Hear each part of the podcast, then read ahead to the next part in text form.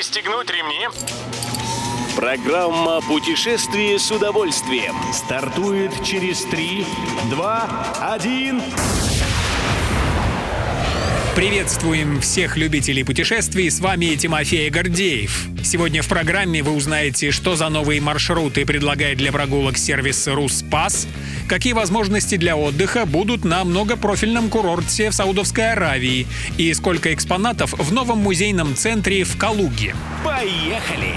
Поклонники стрит-арта наверняка оценят новые предложения от гида по уличному искусству сервиса «Руспас». В путеводитель под названием «Три столицы от рассвета до заката» недавно включили подборку по популярным локациям уличного искусства в Москве, Санкт-Петербурге и Нижнем Новгороде. Как пишет Fun Sun эксперт, в столице наше внимание обращают на граффити на дизайн-заводе «Флакон» и в арт-плей, на хлебозаводе и в творческом квартале в Измайлове.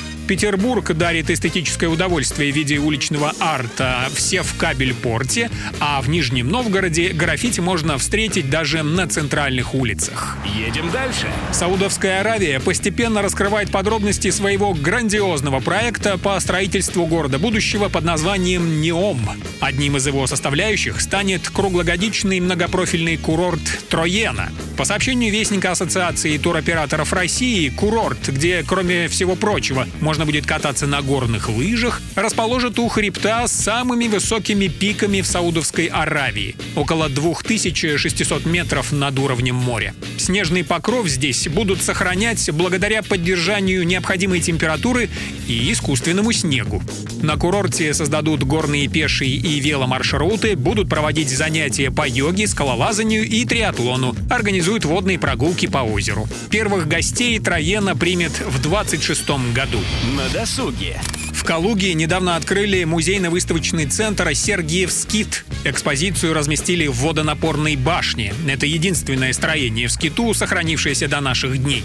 Сам Скит был основан в 1906 году в память о великом князе Сергее Александровиче, генерал-губернаторе Москвы, командующем Московским военным округом. Как сообщает Интерфакс, в выставочных залах представлено более 300 предметов, документов и фотографий. Власти Калужской области надеются, что новый музейно-выставочный центр станет отправной точкой для возрождения всей территории Скита и прекрасным местом для посещения туристами.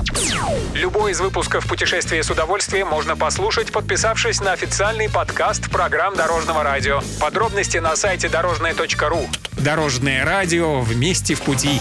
Программа «Путешествие с удовольствием». По будням в 14.30. Только на Дорожном радио.